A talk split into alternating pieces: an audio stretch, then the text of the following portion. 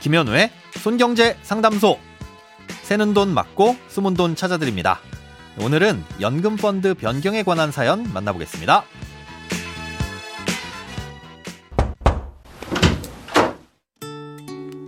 안녕하세요. 해외에서 근무하는 동안 즐겨 들으며 애청자가 되었습니다. 저는 2008년에 개인연금을 가입하면서 주식 혼합형 펀드에 투자를 시작했습니다.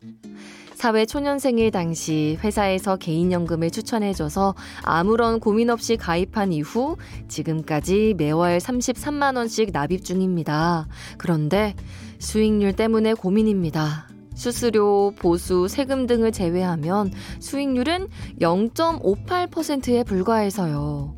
물론 세제 혜택을 보고자 하는 목적도 있지만 이 상품을 그대로 유지해야 할지 아니면 조금 더 보수가 적고 수익이 많이 나는 상품으로 갈아타는 게 좋을지 고민이 됩니다.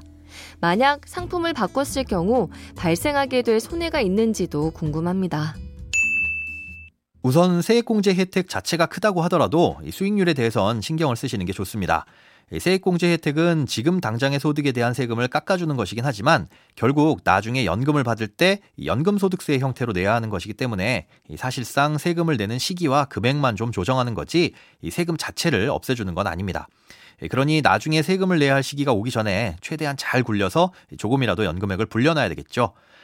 사연의 내용을 다시 보면 수수료와 보수, 세금을 제한 뒤의 수익률이 0.58%라고 하셨는데요. 이때의 세금은 중도에 해지했을 때 내야 하는 세금을 가정한 것이니까 실제 수익률은 말씀하신 0.58%보다는 높을 것으로 추측이 됩니다. 만약 그렇다면 중도 해지 시 세금이 16.5%니까 대략 총 누적 수익률은 원금 대비 20% 가까이 되지 않을까 싶은데요. 그렇다고 하더라도 15년씩이나 장기간 투자를 한 것 치고는 꽤 높은 수익률이라고까지는 할 수 없겠죠. 예, 그럼 지금 투자하고 계신 펀드에 혹시 문제가 있는 건 아닌지 살펴봐야 될 텐데요. 이 펀드 이름을 따로 보내주셔서 찾아봤더니 해당 펀드는 전체 자산 중 60% 미만의 비중으로 주식에 투자하고 나머지는 채권이나 유동성 자산에 투자하는 펀드입니다. 이렇게 정해놓은 비중 내에서 펀드를 운용하는 펀드 매니저들이 시장 상황에 따라 주식과 채권을 사고 팔면서 초과적인 수익을 내는 게 목표고요. 예, 그렇게 열심히 운용하는 대가로 수수료와 보수를 떼어가는 거라고 할 수 있겠죠. 그런데 똑같이 6대4의 비중으로 주식과 채권을 투자해서 그냥 가만히 두었을 때 발생했을 수익과 이 투자하고 계신 펀드의 수익을 비교해 보니까 거의 비슷하거나 오히려 때에 따라선 해당 펀드가 약간 더 뒤처지는 성과를 보이기도 했습니다. 또 최근 5년간 누적 수익률을 보니 총 8%가 조금 넘는 정도라 연환산 수익률로 따져봤을 때도 은행 예금보다 못한 상태고요. 어떤 펀드를 선택해야 높은 수익률을 올릴 수 있을지는 아무도 모르는 일이지만 현재까지 쌓인 적립금을 6대 4로 나눠서 주식과 채권에 넣으면 수익률은 비슷하게 나오더라도 수수료나 보수는 지금보다 아낄 수는 있다고 볼 수 있는 거죠. 예, 그렇다면 다른 펀드나 ETF 같은 상품으로 갈아타는 것도 고려해 보실 만한데요. 현재 가입하고 계신 연금저축은 지금 판매되고 있는 연금저축 펀드 계좌와 선택할 수 있는 상품이 동일합니다. 해당 금융회사 스마트폰 앱이나 인터넷 홈페이지에 들어가시면 계좌 내에서 얼마든지 다른 펀드나 ETF를 선택해서 갈아타실 수 있고요.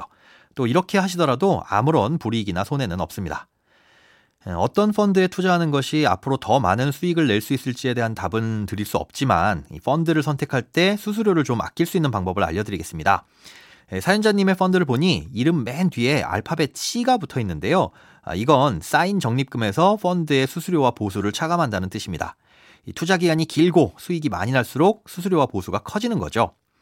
똑같은 이름의 펀드라고 하더라도 펀드 이름 맨 뒤에 알파벳 P가 붙은 펀드가 있습니다. 아, 이건 영어로 연금을 뜻하는 펜션의 앞글자를 딴 건데요. 연금 전용 펀드라서 판매 수수료가 없고 보수도 싼 편입니다.